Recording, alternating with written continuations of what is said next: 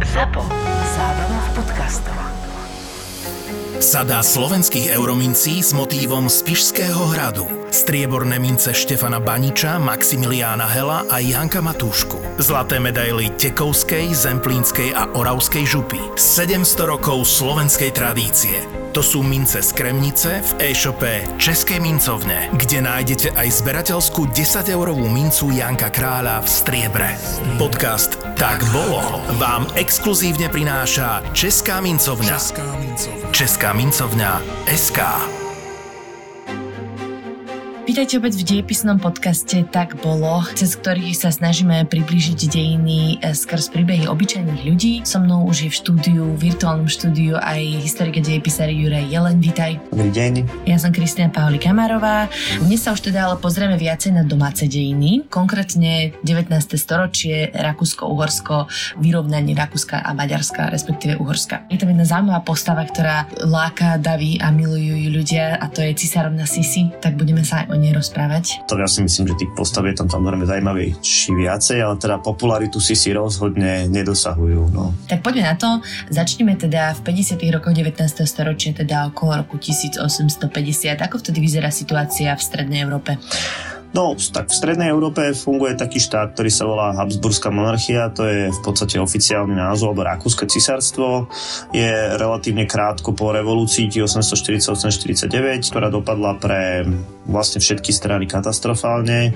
Myslím tým všetky strany, ktoré tú revolúciu začali. Je obdobie tzv. neoabsolutizmu, alebo niekedy v literatúre skôr e, známejšieho Bachovho absolutizmu. Taká odpoveď na tú revolúciu. Je to sprevádzané policajným režimom a kontrolou prakticky celej spoločnosti. Uhorsko je integrálnou súčasťou tejto Habsburskej monarchie a samozrejme Slovensko je zase súčasťou Uhorska. Situácia je tu asi taká v tých 50. rokoch, že neexistuje vlastne ústavný systém alebo de facto niekoľko rokov je Uhorsko vojensky okupované po revolúcii. Nie je zvolávaný uhorský snem, a prakticky akákoľvek politická aktivita mm, je zakázaná. Dobre, tak e, poďme sa pozrieť na to, kto vládol. Dostal sa do čela Habsburskej monarchie František Jozef I. A teda ty si mi spomínal, že možno viac ako on sám, ako cisár, vládla jeho matka. On bol teda mladý, keď sa dostal na trón, hej? On mal 18 rokov, e, vlastne koncom roku 1848 sa dostal na trón, e, čiže počas revolúcie a naozaj takýto mladý muž bol považovaný za akúsi nepopísanú čiernu tabulu. Habsburský rod sa tým v podstate potreboval nejak očistiť od tých predošlých krokov. No a v tých 50 rokoch v podstate za ňo vládne jeho matka e, Sofia alebo Žofia, keď chceme. Nie je to len otázka nejakej politiky, ale aj jeho osobného života. 11. máj 1854, denník Štefánie Rosenheim, dvornej dámy a priateľky Alžbety Bavorskej. Celá rodina bavorského princa Maximiliána, otca Sisi, sa vypravila loďou na cestu do Viedne. Alžbetu ako budúcu cisárovnú všade triumfálne vítali. Na viedenskom predmestí Nussdorf ju čakalo slávnostné stretnutie s budúcim manželom. Prístav bol vyzdobený kvetmi. Na tribúne sa zhromaždili predstavitelia vysokej šlachty a všade naokolo sa tiesnil mnoho tisícový dav. Alžbetu so sprievodom vítali rany z diel, hlučné pochody vojenských kapiel, hlahol zvonov a ohlušujúci jasot. Mladý cisár ju lásky plne privítal nežným objatím a boskom. Dojatá snúbenica si vreckovkou utierala slzy šťastia. V záplave bielých ruží, ktoré zdobili prístav, sa v rúžových atlasových šatách s diadémom v hustých gaštanových vlasoch vynímala ako rozprávkovo krásny, takmer nadpozemský zjav. Cestu do Schönbrunnu lemovali davy viedenčanov – Ulice boli vyzdobené kvetmi a kobercami, miestami sa týčili slavobrány. Do vnútorného mesta vchádzal sprievod cez novopostavený most, nazvaný Alžbetin. Sisi sa spolu s Františkom Jozefom viezla v pozlátenom koči, obklopenom vojakmi a sluhami, v rokokových kabátoch a bielých pančuchách s dlhými bielými parochňami na hlavách. Hneď ako sa za nami zatvorili dvere paláca, sme sa začali pripravovať na svadbu. Dialo sa toho toľko, že som vôbec nemala čas si všetko poriadne zapísať, avšak dostávam sa k tomu teraz, kým to mám ešte ako tak v čerstvej pamäti. Svadba sa konala 24. apríla 1854 o 7 hodine večer vo viedenskom kostole svätého Augustína ožiarenom 10 tisíckami sviečok. Pred oltárom sa dvíhal biely a zlatom predkávaný baldachín. A všade nádherné uniformy gardistov, dôstojníkov, generálov, rázovité odevy zástupcov uhorskej a poľskej šlachty, dokonca som zahliadla aj orientálnych predstaviteľov v turbanoch. Kaleidoskop farieb a krojov, až sa mi z toho hlava krútila a ľud, omráčený nádherou, dojatý až k slzám, nábožne obdivoval krásnu mladú cisárovnu. Keby sme len vtedy vedeli, že sa jej práve končí bezstarostná mladosť. Ach, ako veľmi sme sa mýlili, keď sme si po jej zásnubách so vzrušeným nadšením šepkali o živote na dvore. Ako krásne sme si to všetko predstavovali, najmä jej život v rodine Františka Jozefa. A pritom mohlo byť všetko inak. Keby sa len do nej František Jozef nezahľadil. Veď predtým stretol mnoho princezien, mohol si vybrať aj Alžbetinu sestru Helenu. Ale nie, bola to Sisi, ktorá sa v 16 rokoch stala nešťastnou cisárovnou. Dostávame sa nakoniec 50. rokov, kedy Rakúsko e, dostalo taký celkom zásadný úder a to je, že prehrali vojnu s Talianmi. Bol to dosť veľký šok. Rakúsko strátilo oblasti Benátska, neskôr Milánska. Bola prvá vec a druhá vec. Viedeň prehodnotila politiku monarchii a v podstate to znamená koniec neoabsolutizmu a postupnú obnovu toho ústavného systému v Uhorsku napríklad. Uhorský snem bude znova zvolaný a vlastne znova sa rozbehne aktivita politických subjektov, politikov ako takých. Na Slovensku sa to prejaví napríklad aj e, memorandovým zhromaždením či vznikom Matice Slovenskej napríklad. Čiže je to ako keby také ponechanie samostatnosti Uhorsku. Má to byť teda obnova tej e, uhorskej ústavy, toho politického systému. Tá siaha hlboko do stredoveku, takže nechal možno takú samozprávu cisár. On má samozrejme svoje predstavy o tom, ako tú ríšu reformovať a uh-huh. samozrejme Maďari mali, mali vlastnú predstavu. Oni by sa rádi vrátili k tej idei z toho roku 1849, uh, čiže z revolúcie, kedy vyhlásili nezávislosť na zbytku monarchii a to bola vlastne jedna, jedna z takých ciest otrhnúť Uhorsko. Jednoducho nechceli sa vôbec podriadovať, chceli byť samostatní. Časť politikov áno, časť nie. No a teda monarchii zasadil e, ďalšiu ranu, vlastne ďalšia vojna a to bola e, vojna s Pruskom v roku 1866, ktorú Rakúsko úplne prehralo, naozaj tam zlyhali na plnej čiare. Čiže v akom zmysle to tentokrát využili Maďari? To bude vlastne veľmi zásadné. Rokovania medzi cisárom a Maďarmi prebiehali už pred touto vojnou, ale táto vojna bude vyslovene vyslovene urychlovač cisára, respektíve tá politika okolo neho. Ne, nemôžeme hovoriť vyslovene, že len o cisárovi, ale teda rozprávame o nejakej takej dvorskej klike.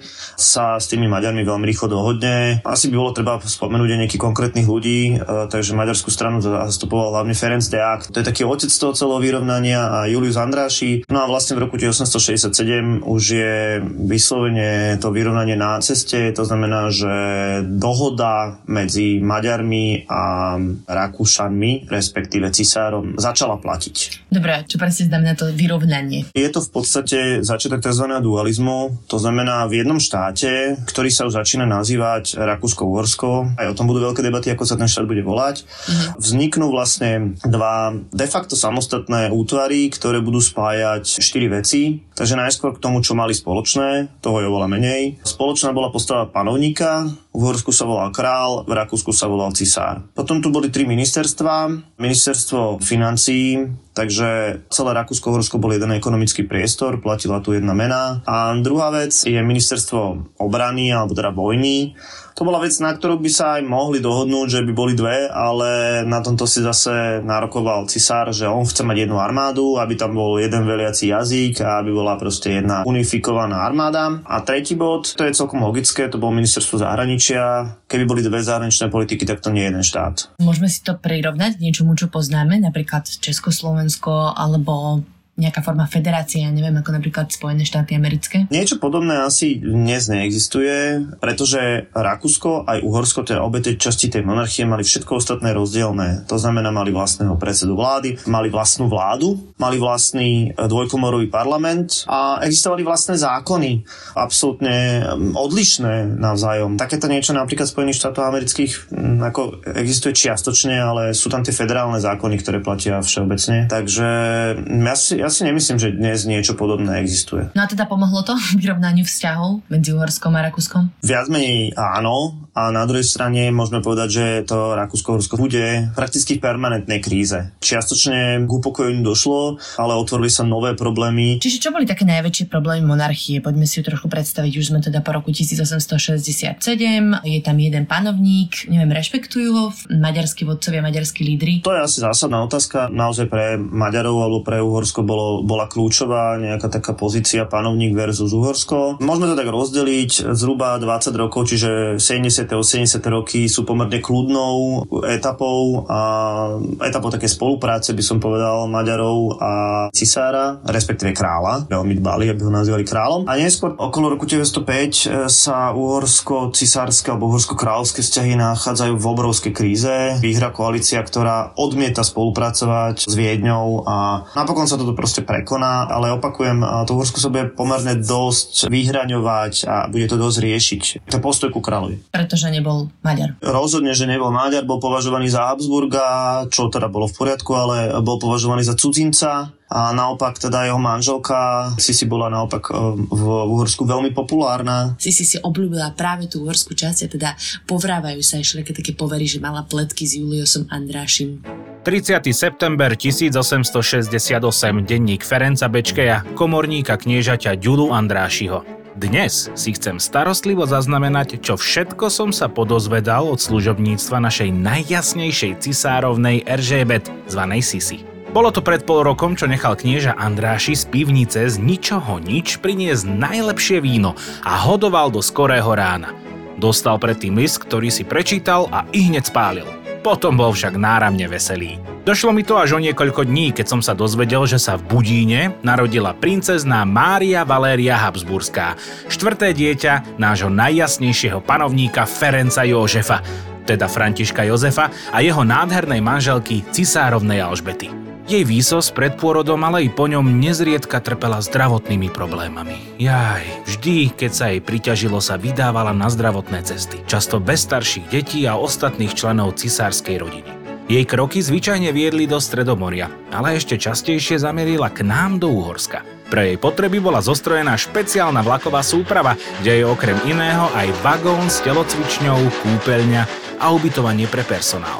Často preváža niekoľko jazdeckých koní.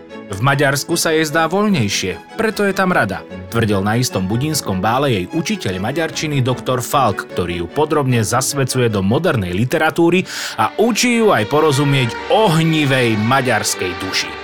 Cisárovna má veľké nadanie na jazyky, maďarčinu ovláda už takmer bez prízvuku a dokonca sa obklopila maďarskými dvornými dámami.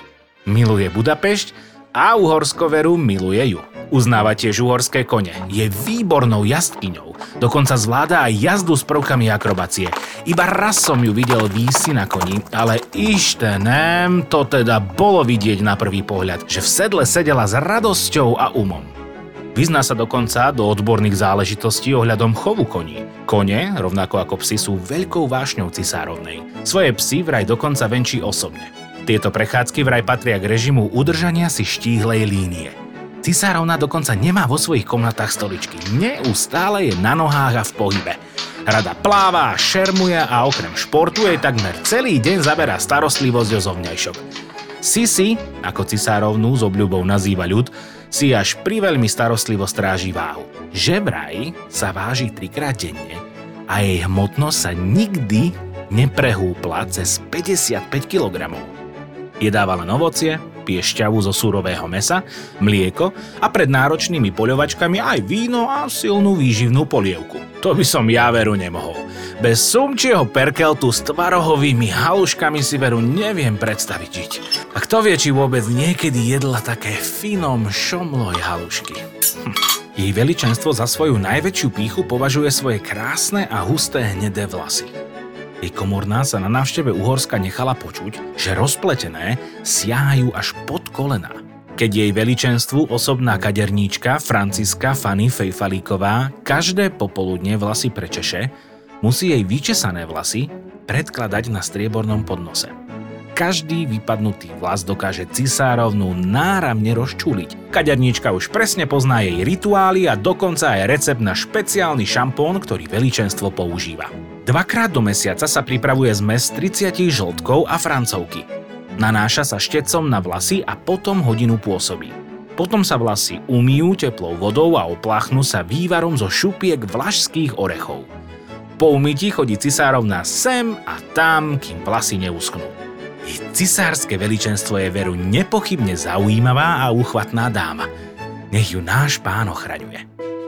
História šlachtických rodov Uhorska na Zlatých Dukátoch. Andrášievci pochádzali zo Sedmohradska, ale za vojenskú službu získali do držby hrad Krásna Hôrka. Pálfiovci verne podporovali Habsburský trón až do zániku Rakúska-Uhorska a rozsiahle pozemky Esterháziovcov predstavovali dôležitú vojenskú záštitu proti Turkom. Predstavujeme limitovanú Dukátovú sériu Českej mincovne. Andrášiovci na zlatom Dukáte, Pálfiovci na zlatom dvojdukáte, Esterháziovci na zlatom 5 Dukáte a Turzovci v zlatej razbe s hmotnosťou 10 Dukátov. Nájdeš v predajniach a e-shope Českej mincovne. Česká mincovňa SK. Uhorský král František Jozef. Možno by bolo tak trošku e, na mieste teraz povedať niečo o ňom. Posadil sa na trón už ako 18-ročný. Okrem toho teda, že bol rakúskym cisárom a tzv. apoštolským kráľom Uhorska, tak bol aj kráľom Čiech, Dalmácie, Chorvátska, Slavonska, Haliče, Voline, Ilírie. Požíval aj titul kráľ Jeruzalema, to bolo dedistvo zo starších čias. Bol rakúsky arcivojvoda, toskánsky, krakovský veľkovojvoda, vojvoda lotrínsky, salzburský, štajerský, korutánsky, bukovínsky a tak ďalej a tak ďalej a tak ďalej. A naozaj to som povedal len malú časť z tých titulov, ktorými sa pyšnil. Napriek tomu, že by nemal v takomto štáte toľko zasávať, snažil sa zasávať do vnútornej politiky. Najväčšie hobby jeho bolo, bola armáda. A z hľadiska nejaké osobnosti o sebe hovoril, že bol najvyšším úradníkom ríše. Uh-huh. Strašne miloval papierovanie, mal vlastne veľký systém po svojom dní. V podstate dosť veľa trpel v živote v tom osobnom živote. Stratí jednu dceru, stratí najstaršieho syna, stratí manželku a napokon teraz stratí aj, čo to bude jeho synovec, nástupca trónu, takže za svoj dlhý život bude osobne strácať aj územne, aj na politickom význame. Hej. Takže z môjho pohľadu dosť nešťastná postava. Podľa všetkých tých titulov, ktoré si vymenoval cisárovi, sa dá povedať, že tá monarchia, ten duálny štát teda, boli naozaj veľmi rozmanité, až tak nespolupracujúco rozmanité, že naozaj tam boli národy rôznorodé, tak ako to spolu fungovalo? No, to bol veľký problém. Po roku 1867 žilo v monarchii 11 e, národov a národností a ďalšie menšie, ktoré sa dnes e, už síce uznávajú ako za národnosti, ako napríklad Rusíni, hej, ale vo svojej dobe to bolo niečo špeciálne špecifické. Pre informáciu v Rakúsku žilo 35% Nemcov. Čiže nie väčšina? Absolútne nie väčšina, hej, potom tam bolo 23% Čechov, ja neviem, 12% Poliakov a tak ďalej. To Rakúsko siahlo na Balkán, súčasťou toho boli Slovinci, súčasťou toho boli dnešní Ukrajinci a Taliani v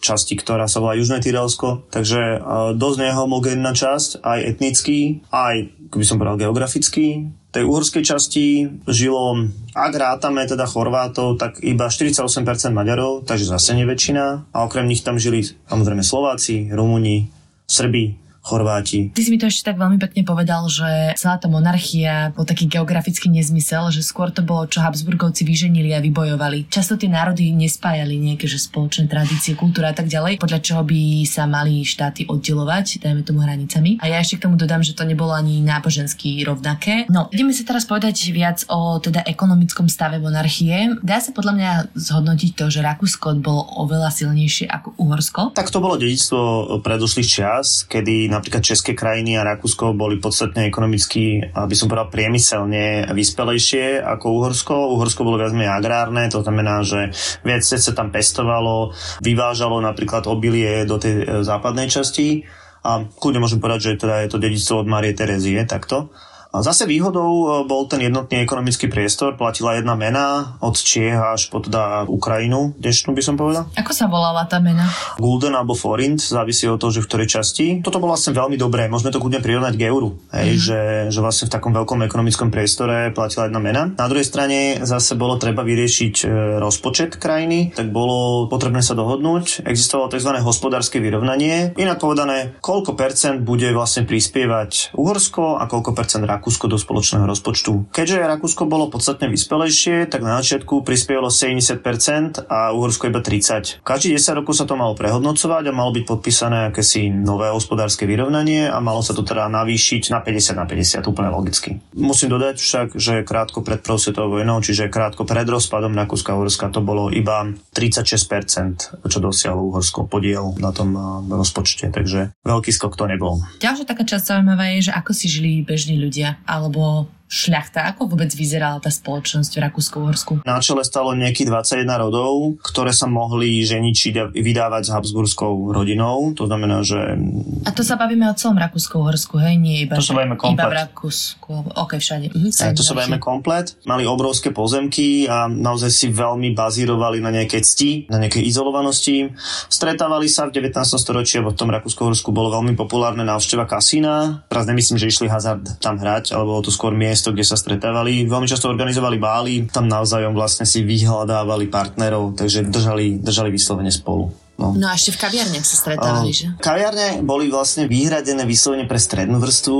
Aby sme si to trošku vedeli predstaviť, tak to sú mm, rentieri, lekári, advokáti, kňazi, učitelia. Nie však nejakí kvalifikovaní remeselníci, ktorých by sme dneska zaradili do tej strednej vrstvy. Čiže bola to taká inteligencia, by som povedal. Zaujímavé, mali rôzne oslovenia. Mm-hmm. napríklad vážený pán, dôstojný pán, milostivý pán a potom vaša excelencia.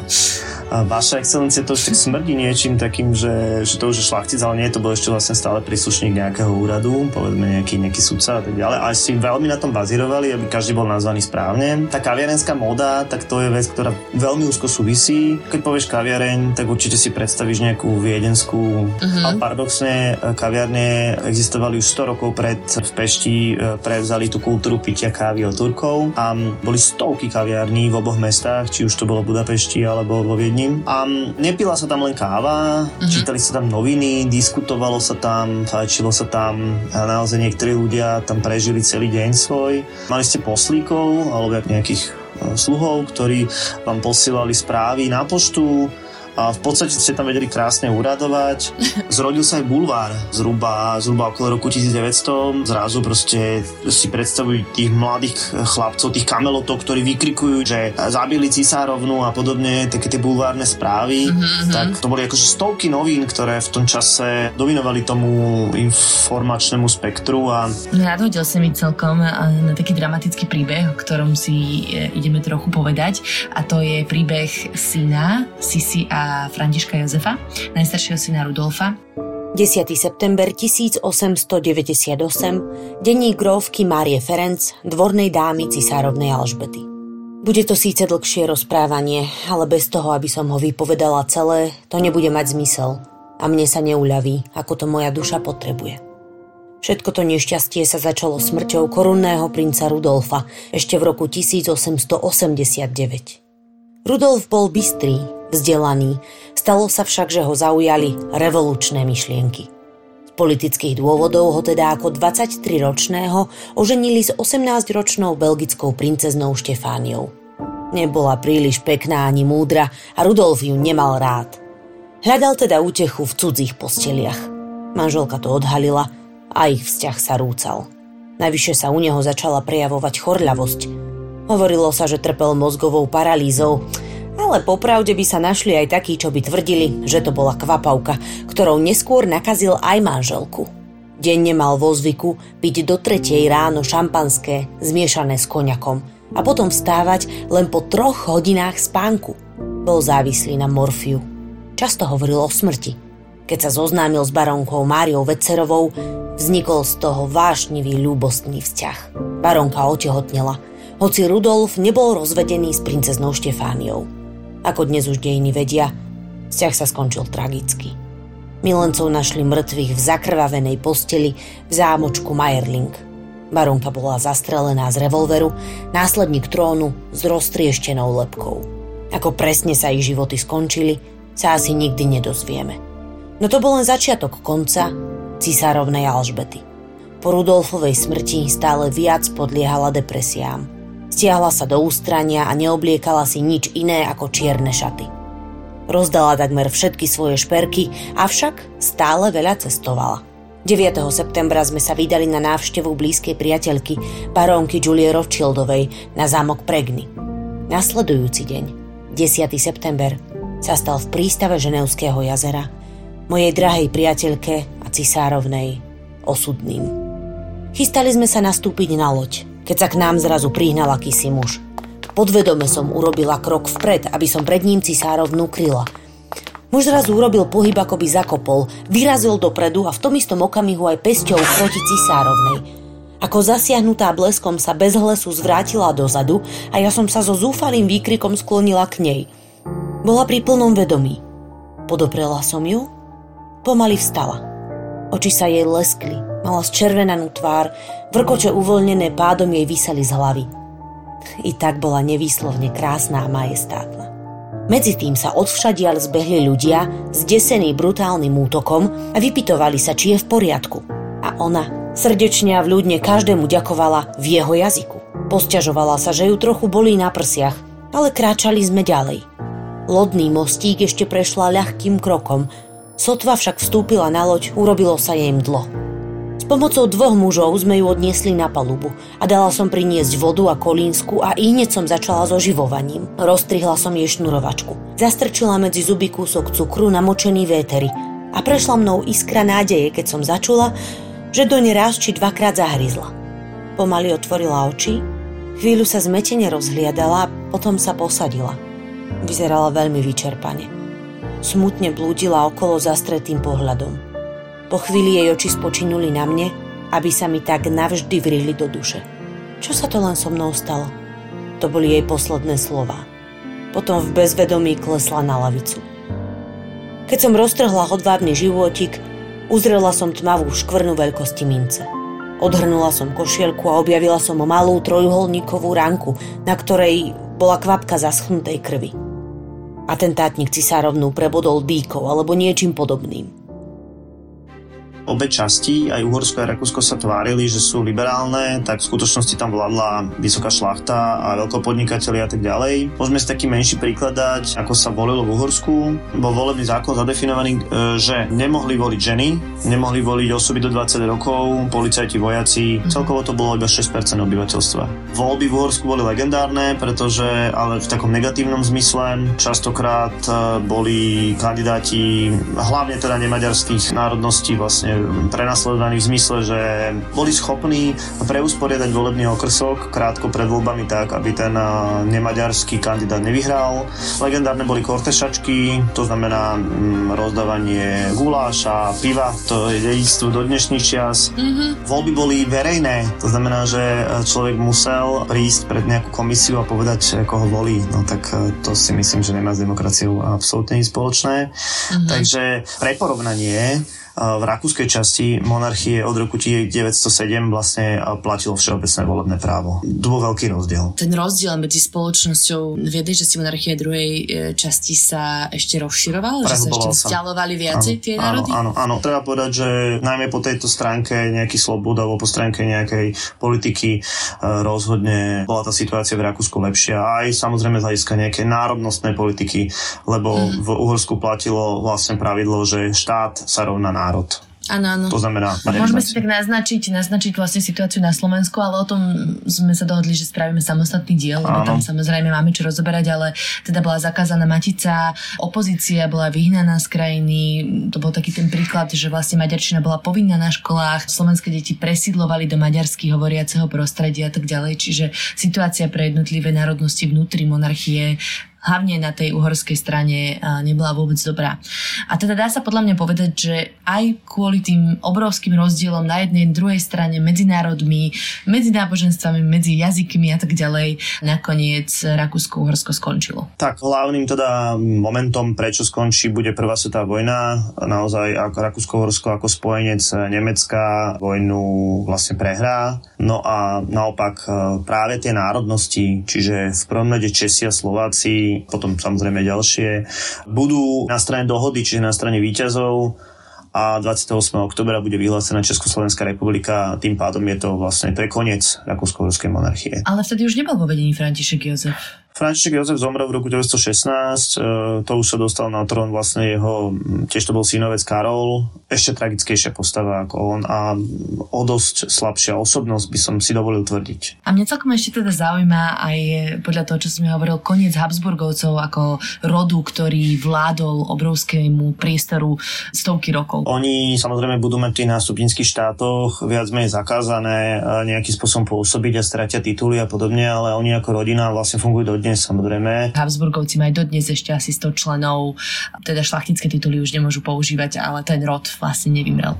Podcast Tak bolo ti exkluzívne prináša Česká mincovňa. Česká mincovňa. Česká mincovňa SK.